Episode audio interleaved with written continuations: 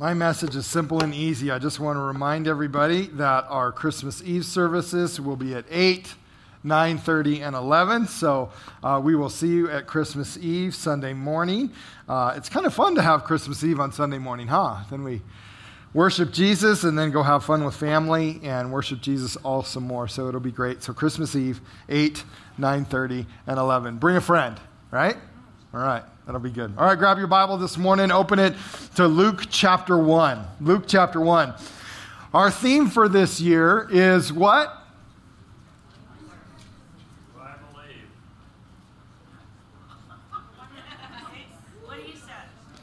The wonder of Christmas and what I believe. Very good. That's good. We got it. We got both of them at the same time.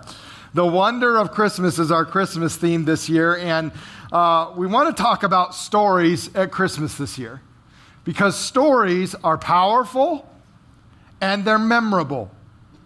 Now, some stories evoke fear in our hearts, right? How many of you remember when you were a kid and you were camping and your older uncle told you a scary story and kept you up all night, right? Stories evoke fear. Some stories make us emotional and we cry or we laugh hysterically. Some stories just make us angry, right? I watched the news last night. I won't tell you the story because I don't want you to be angry right now, but the story made me angry. When I watched the news about something that happened in our community, I just got angry about this horrible thing that happened. And some stories, like the Christmas story, are so interesting that they make us wonder. See, the Christmas story is a story that makes us wonder. Let me tell you the definition of wonder. If you use the, the word wonder as a verb, it means to speculate curiously, or to be curious about, or be curious to know something. That's the first definition is you if you use it as a verb. If you use it as a noun, it means the emotion excited by what is strange and surprising a feeling of surprised or puzzled interest, sometimes tinged with admiration. So, this word wonder is really important because the Christmas story makes us wonder. There's things to be curious about in the story. There are things that are surprising and puzzling and sometimes strange. And it happens all at the same time. Think with me just for a minute about some of the very wonderful things that are in the Christmas story, but also just start to kind of make you think. Like a virgin getting pregnant by the Spirit of God, or some really old people getting pregnant way past their time.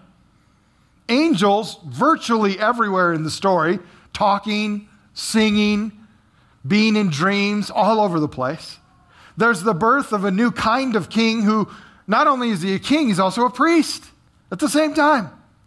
A baby that everyone speaks about, and when they speak about him, they say that he will save the world. A baby is also fulfilling ancient words spoken about one person only, and they call it prophecy.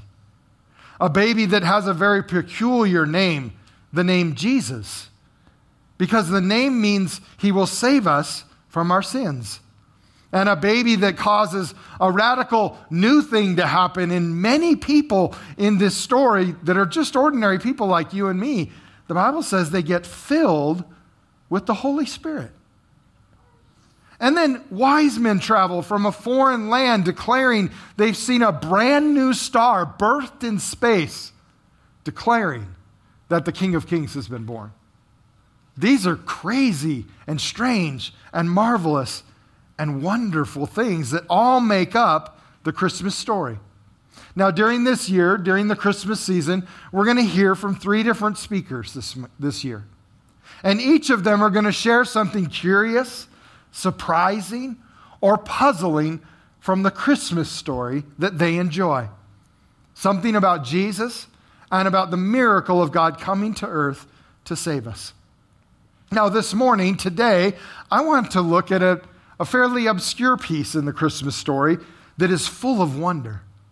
It's a part of the Christmas story that is fairly easy for you and I to just kind of pass over. or miss.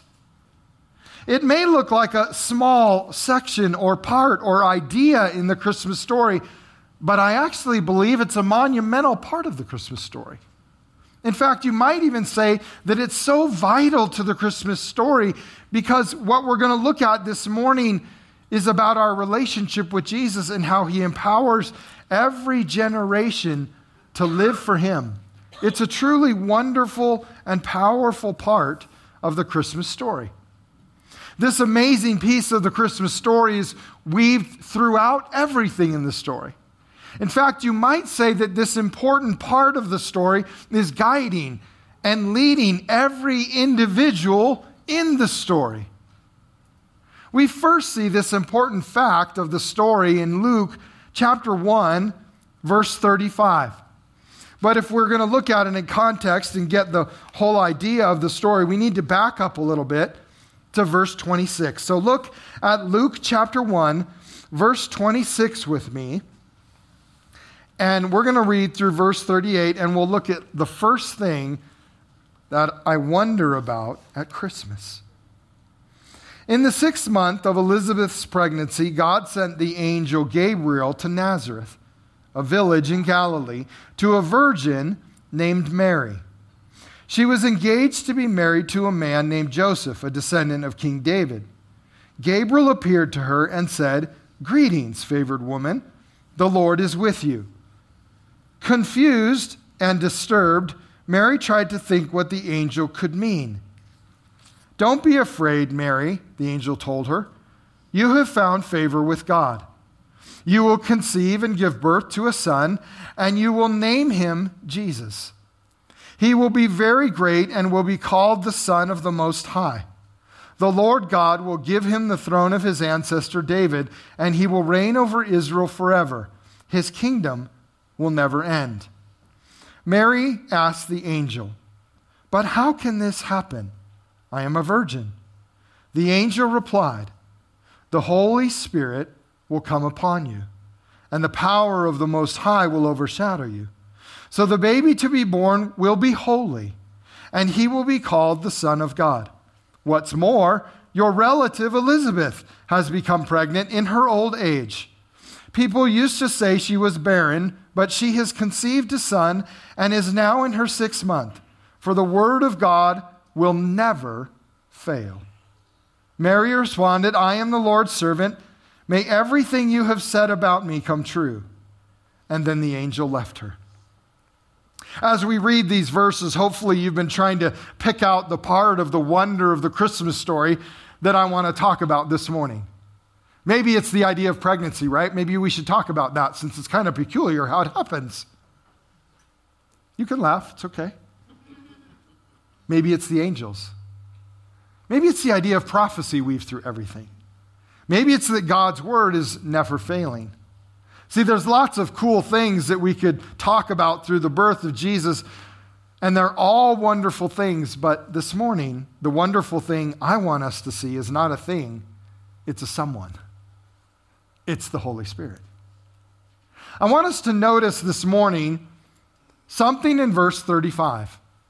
In verse 35, it says, The angel replied, The Holy Spirit will come upon you, and the power of the Most High will overshadow you. So the baby to be born will be holy, and he will be called the Son of God. See, what we see in this verse and what we will see in many other verses that we'll talk about this morning is that the Holy Spirit is working everything behind the scenes in the Christmas story. See, this marvelous work of a wise and creative God is happening through the work of the Holy Spirit. The third person in the Trinity of God is at work everywhere in this story. In fact, one of the things that you will discover when you look at God doing something very creative and very wise and when he's very, very present, you will find the Holy Spirit almost every single time. Let me give you an example. If you look at the very first verse in our Bible, Genesis 1 1. It says, In the beginning, God created the heavens and the earth. Here's God being wise and creative again. And it says, The earth was formless and empty, and darkness covered the deep waters, and the Spirit of God was hovering over the surface of the waters. At the very first moment when God created our planet, who was there? The Holy Spirit. When God did the next biggest thing on our planet and He brought Jesus here, who was there? The Holy Spirit. And the Holy Spirit was orchestrating and working all of these really cool parts of the Christmas story. The first one being that the Holy Spirit would come upon Mary, he would overshadow her, and she would become pregnant with God Himself. What an amazing thing that the Holy Spirit would come upon Mary and empower her. So when the Holy Spirit came upon Mary, God was able to use her for a special purpose because the Holy Spirit had come upon her. And I want to tell you this morning something very true as well, and that is that the same is true for you today. That exact same thing can happen to you and me. Because of Jesus, one of the greatest benefits of Jesus' death and resurrection is actually that every one of us who believes in Jesus can be filled and will be filled with the Holy Spirit, and we can be used by God for specific purposes, just like Mary was. See, Mary got to be the very first person to reveal Jesus to the world. But you and I, filled with the Holy Spirit, get to reveal Jesus to our world today because we are empowered with the Holy Spirit and we get to accomplish the same task right here in Cheney on the West Plains and in the state of Washington. We get to reveal Jesus to the world around us, just like Mary did. This is exactly what Jesus said would happen after his death and his resurrection for every believer that would follow him. He declared it in Acts chapter 1, verse 8. He said, You will receive power when the Holy Spirit comes on you, and you will be my witnesses in Jerusalem and all Judea and Samaria and to the ends of the earth. This is our job. This is our role now. This is part of our job description as Christians is to be a witness. Is to share Jesus with others. So Mary kind of got us started. She, she got filled with the Holy Spirit and she got to be used for a special purpose. Now, there's something interesting that the angel also says to Mary here. The angel says that the baby to be born will be holy. And there's something, I think, theological important and something that's kind of wonderful in this and that we might wonder about. And so I thought I'd just touch on it just for a minute because it's in this verse. The baby to be born will be holy. Now it's interesting, the angel says in context that the Holy Spirit will come upon you, Mary, because you are a virgin, and the Holy Spirit must come upon you to bring Jesus into this world because Jesus needs to be holy. In other words, what the angel's saying is this that when two humans conceive a child, that baby is not holy. That baby is born with a sin nature, just like you and I were, right? Now, let me be very clear about something. The act of sex in marriage is not unholy. I wanted to be very clear about that, okay, as we went forward. Okay, not laughter again. We'll just move on. I want to make sure that we're clear here so nobody leaves thinking that we shouldn't have sex in marriage. You should, as often as you can. But here's what's interesting what the angel is saying that when two humans get together and produce a child, the sinful nature is passed on from two people that have a sinful nature. It's passed on to the child. Therefore, something very, very different needed to happen for Jesus to come into the world. First, we needed to find a woman that had never been with a man. So that she was still, in, in a sense, her womb was still perfect. And then, second, it couldn't be conceived by a man because a man is unholy. It must be conceived by somebody who is holy. And who is that pers- holy person? The Holy Spirit. And so we have this amazing, marvelous, wonderful thing that is happening because the only way for Jesus to come into the world as the Holy One of God, able to die for our sins and come back to life and conquer death so that we could have eternal life, was that he would have to be conceived and born in a holy way. That's why the Holy Spirit finds Mary. And that's why the Holy Spirit uses Mary to do this radical miracle and place God Himself in Mary's womb. So, the first wonderful thing I see in the story that the Holy Spirit is doing is this work that God is doing in Mary that He still wants to do in you and me. The second time we see the Holy Spirit working in the Christmas story is in verse 39. When Mary leaves town and goes to visit Elizabeth. Now, I don't know uh, because I've never been in Mary's situation, and hopefully, ladies, none of you have been in Mary's situation. But if you lived in a culture where if you got pregnant out of wedlock, the consequence was stoning, what would you immediately do if you got pregnant? Hide out. That's exactly right. Let's hide out somewhere. And where better to hide than with, you, with your other cousin who is hiding out, Elizabeth? So she quickly, what? Gets out of town. And what a wise thing to do. but when Elizabeth goes to meet when, when Mary goes to meet Elizabeth and visit her, something extraordinary happens with the Holy Spirit and Mary and Elizabeth. Look at it with me in verse 39. A few days later, Mary hurried to the hill country of Judea, to the town where Zechariah lived. She entered the house and greeted Elizabeth. At the sound of Mary's greeting, Elizabeth's child leaped within her. And Elizabeth was filled with the Holy Spirit. Elizabeth gave a glad cry and exclaimed to Mary, God has blessed you above all women, and your child is blessed. Why am I so honored that the mother of my Lord should visit me? When I heard your greeting, the baby in my womb jumped for joy. You are blessed because you believed that the Lord would do what he said. Mary responded, Oh, how my soul praises the Lord, how my spirit rejoices in God, my Savior.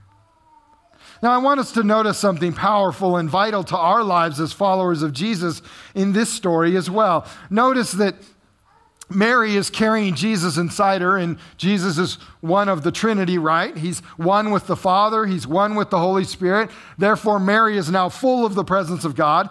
And when Mary and Elizabeth are, are both coming together, and, and Mary first steps into the room, it says, Elizabeth's child leaps within her. She's filled with the Holy Spirit. She gives a, a glad cry and she announces that her baby has jumped for joy in her womb. See, Mary and Elizabeth are both experiencing a miracle of God inside of them. The child that each of them carries is a wonder. Their pregnancies are strange and surprising, puzzling and exciting. And the miracle inside of each of them is miraculously curious. Now, I want you to notice the result of them being in one another's presence. The result of the Holy Spirit having already filled Mary and now filling Elizabeth is joy. The result of the Holy Spirit inside of them is joy.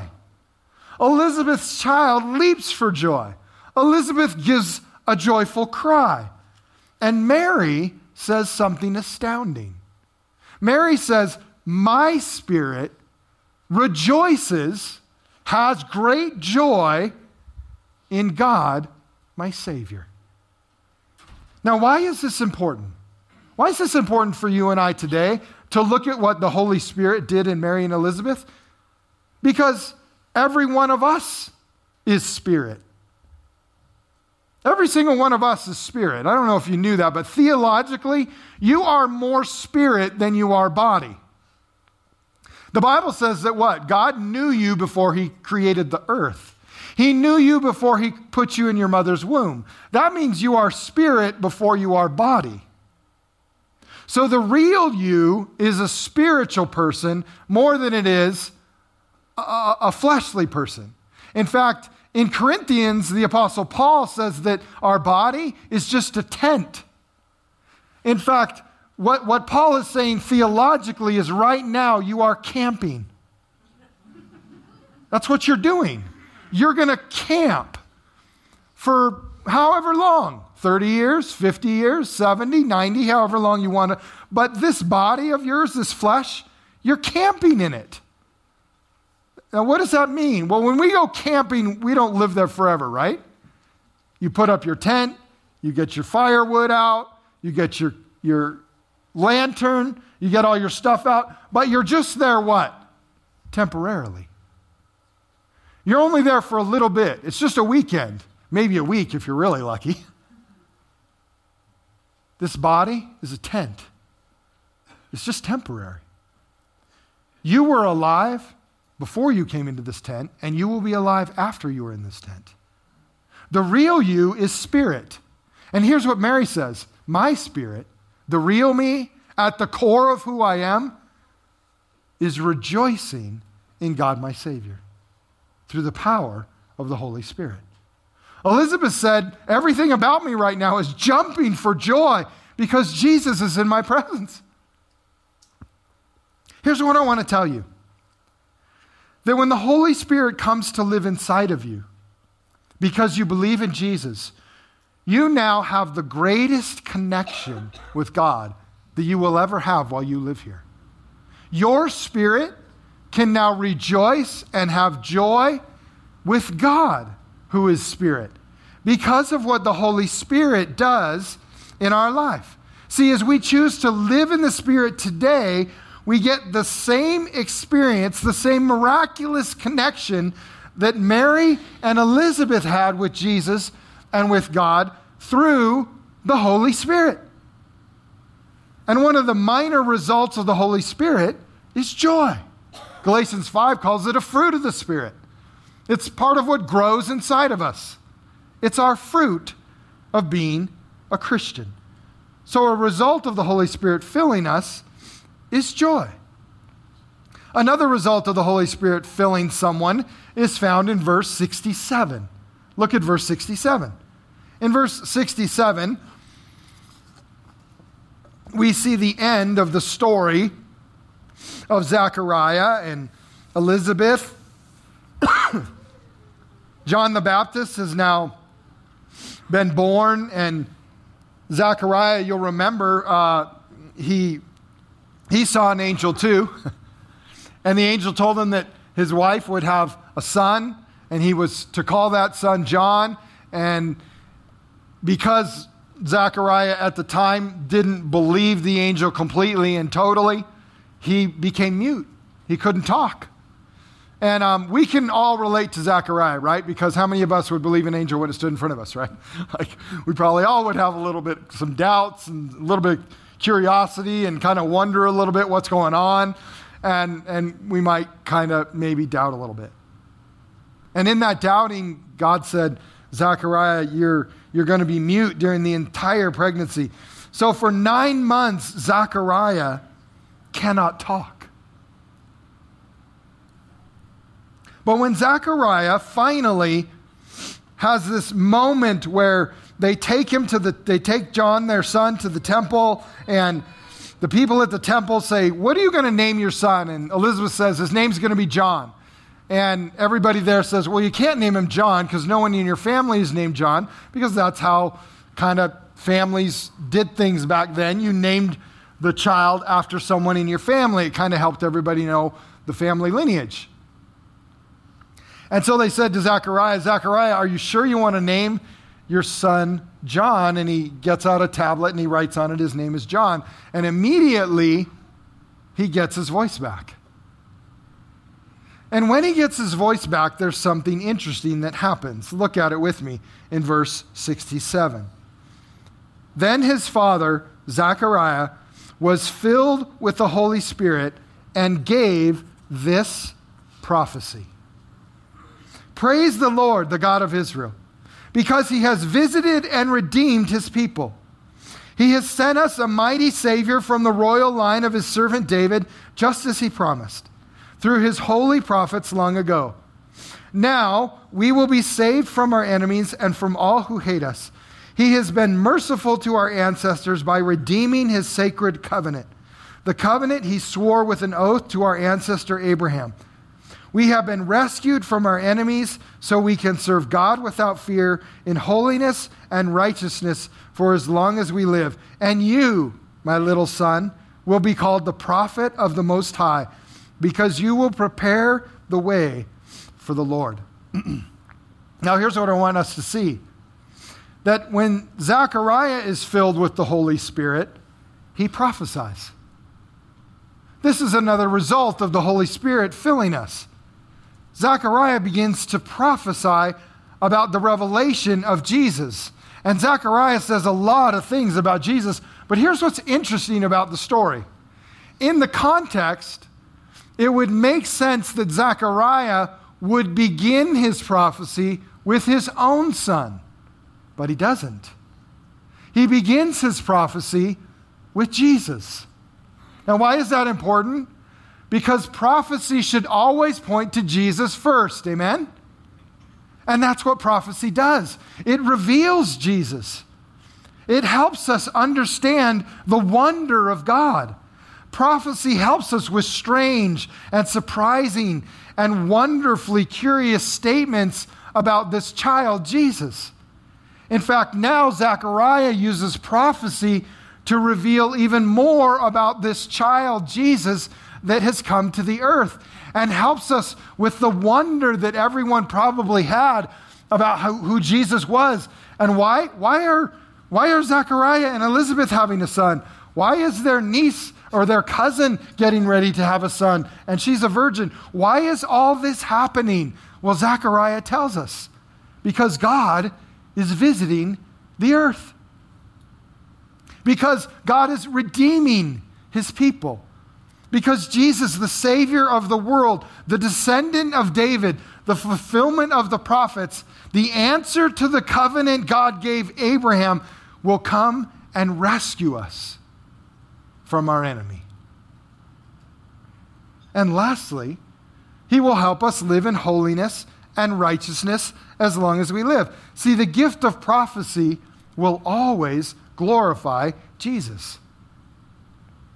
And when the Holy Spirit filled Zechariah, he began to prophesy and exalt Jesus. And I think it's fitting for us today because we desperately need the gift of prophecy in operation today in the church. Amen? I think we need it.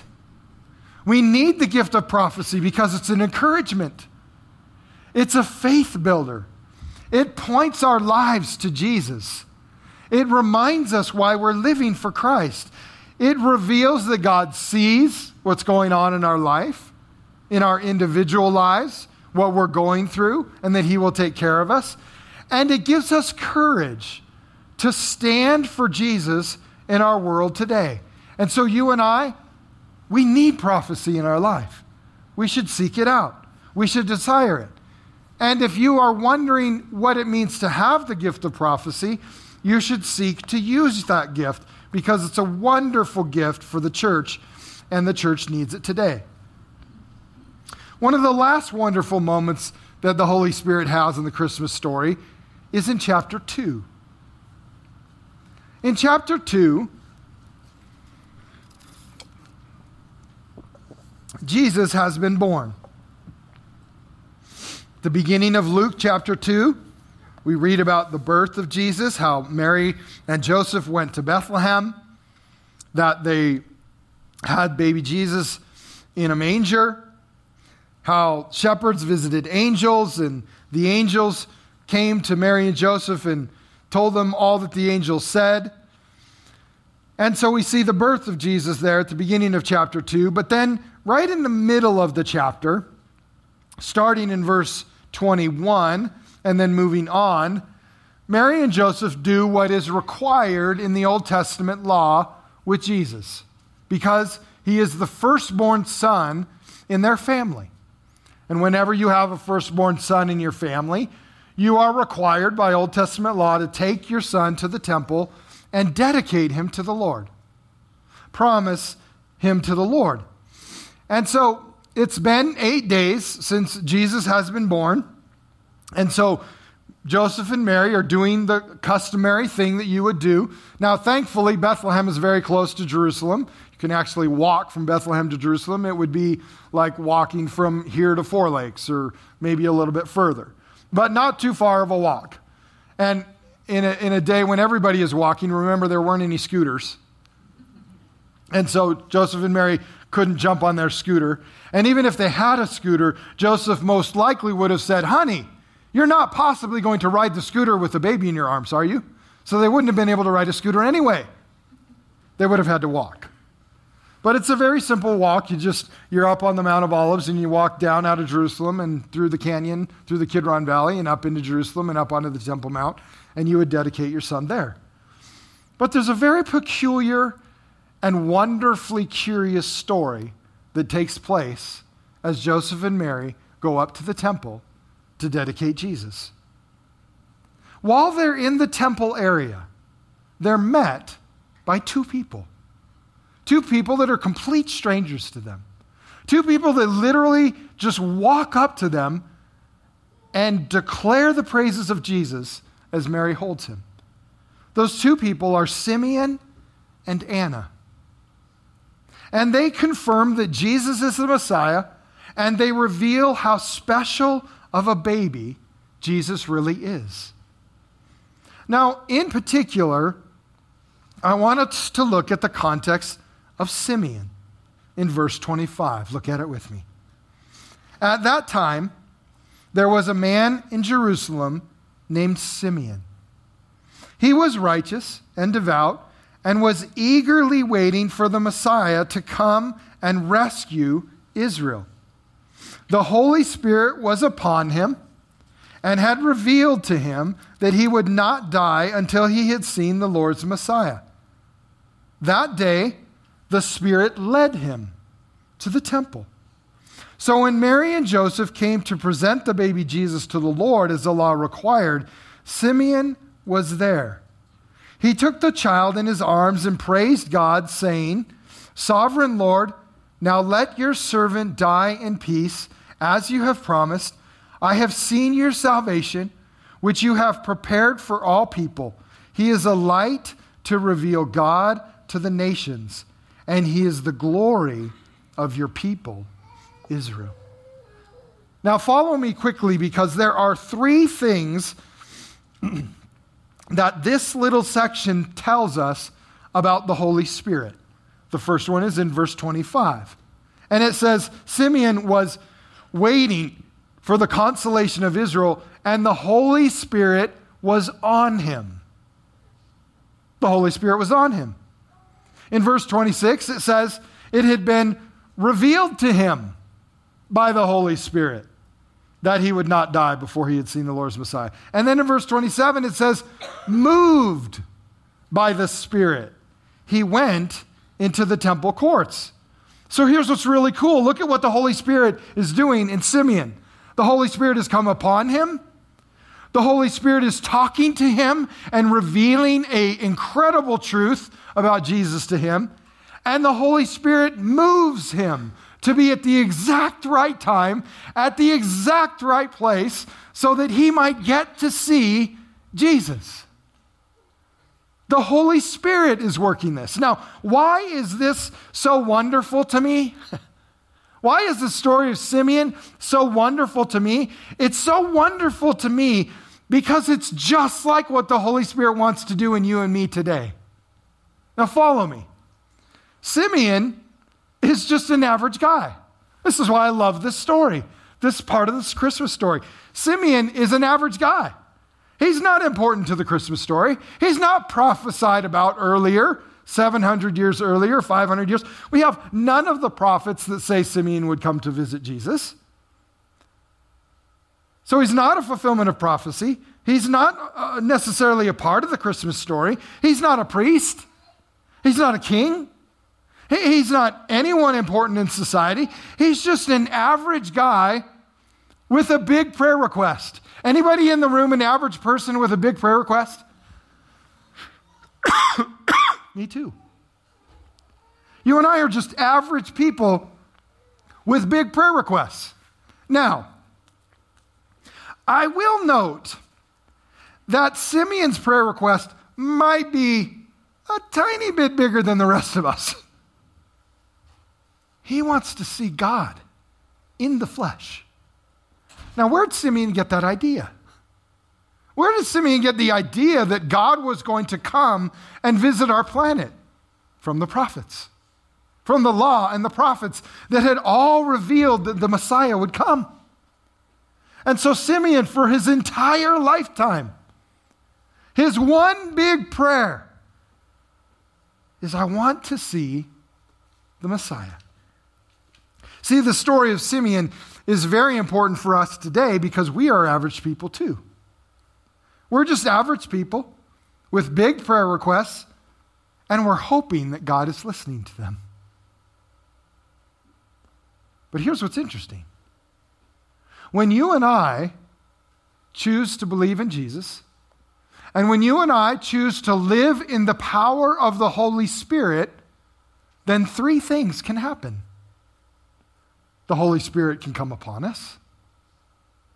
The Holy Spirit can reveal truth to us. And the Holy Spirit can move us to be in the right place at the right time so that Jesus can be exalted in our life. Now, in order to do that, you have to be open and ready for the Holy Spirit to use you. Every single day of every single month of every single year, you have to wake up in the morning and as your feet go off of your bed and hit the floor, you have to be ready to be used by the Holy Spirit to reveal Jesus to someone. And since the Holy Spirit lives inside of every believer in Jesus, He wants to use you to glorify Jesus. He wants to reveal and exalt Jesus to those around you. And so you and I have this possibility inside of us. This possibility because of Jesus. And this is the wonderful part of the Christmas story. Is that not only did Jesus come and die for our sins and rise again that you and I might have eternal life, but he also came so that you and I would live in the power of the Holy Spirit all the days of our life. Because of Jesus, because our sin is now as far away as the east is from the west. In fact, you, when God the Father looks inside of us, he sees Jesus in us, not our sin. Now, because of that, you and I, in a way, are like what Mary experienced with the Holy Spirit. Holiness came to live inside of her. Same is true for you. The Holy Spirit is holiness living inside of you. And He can use you in special and creative and strange and puzzling and marvelous ways every single day to exalt Jesus. John the Baptist said it like this When John and Jesus got older, and John began to reveal Jesus to the world, and a moment when John was getting ready to baptize Jesus, here's what John said about Jesus in Luke chapter 3, verse 16. John answered them all, I baptize you with water, but one who is more powerful than I will come, the straps of whose sandals I am not worthy to untie. He will baptize you with the Holy Spirit and fire. See, what John knew is what we need to know today. And that is that, what, that Jesus wants to baptize every one of us. Jesus wants every single one of us to be full of the Holy Spirit, to be dripping wet with the Holy Spirit. When somebody is baptized with water, the result is that they are completely wet. When somebody is baptized with the Holy Spirit, they are full of the Holy Spirit. He's upon you. He's around you, He's in you, He's flowing out of you. This is the power that God wants us to live in that we see all throughout the Christmas story that is happening to individuals over and over and over and over again that come in contact with Jesus, even as a baby, even not even born yet. Because what's actually breaking out is Jesus himself and the Holy Spirit at the same time, all at this one moment in history. That's why the Christmas story is wonderful. Because our salvation and our ability to live for God are happening at the exact same time. Would you stand with me?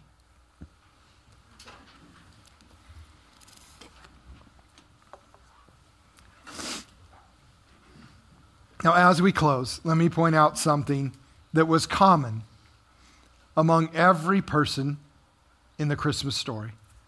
We'll see this throughout every message that we talk about all through the Christmas season. Every person, when they were touched by the Holy Spirit, had a desire to exalt Jesus with their life moving forward. Every person.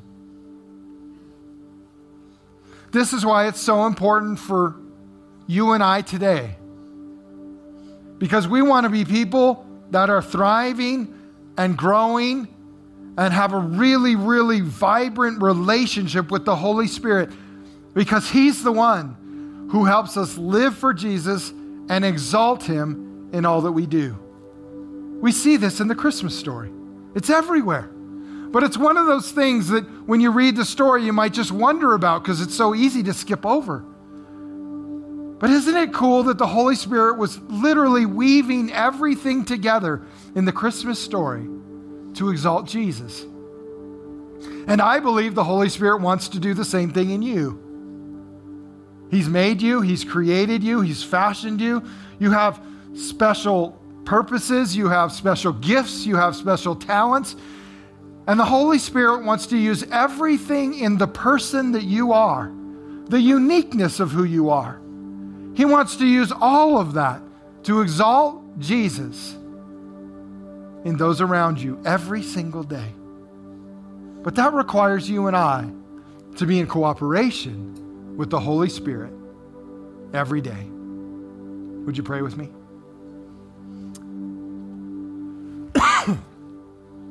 Lord, we thank you for this morning. Thank you for an opportunity to see this part of the Christmas story. And it's certainly wonderful. Thank you, Jesus, that when you came, you were also bringing the Holy Spirit with you. And that all these people throughout the Christmas story were being touched by the Holy Spirit over and over again and it's a wonderful thing. Jesus, you did that so that every single generation moving forward could be touched by your Spirit and live a righteous and holy life before God and spend their lifetime exalting Jesus in this world. Lord, would you help every single one of us in this room to live this way? Would you help us to live baptized and filled with the power of the Holy Spirit. Ready to use our gifts, our talents, our words, our service, our resources, everything we have, Jesus, for you, for your kingdom, for your glory, for your name. May that be said of every one of us in this room. May that be said of Cheney Faith Center that we are a church filled with the Spirit and longing to exalt Jesus in the day in which we live. We give you thanks and praise, Lord. In your name we pray. We all said, Amen. Amen. It's great to see you in church. Merry Christmas. Say Merry Christmas to somebody on your way out. Always remember, Jesus loves you very much. So do Kate and I. Have a great week. And if you'd like prayer, our prayer partners will be up front. Come on up and pray.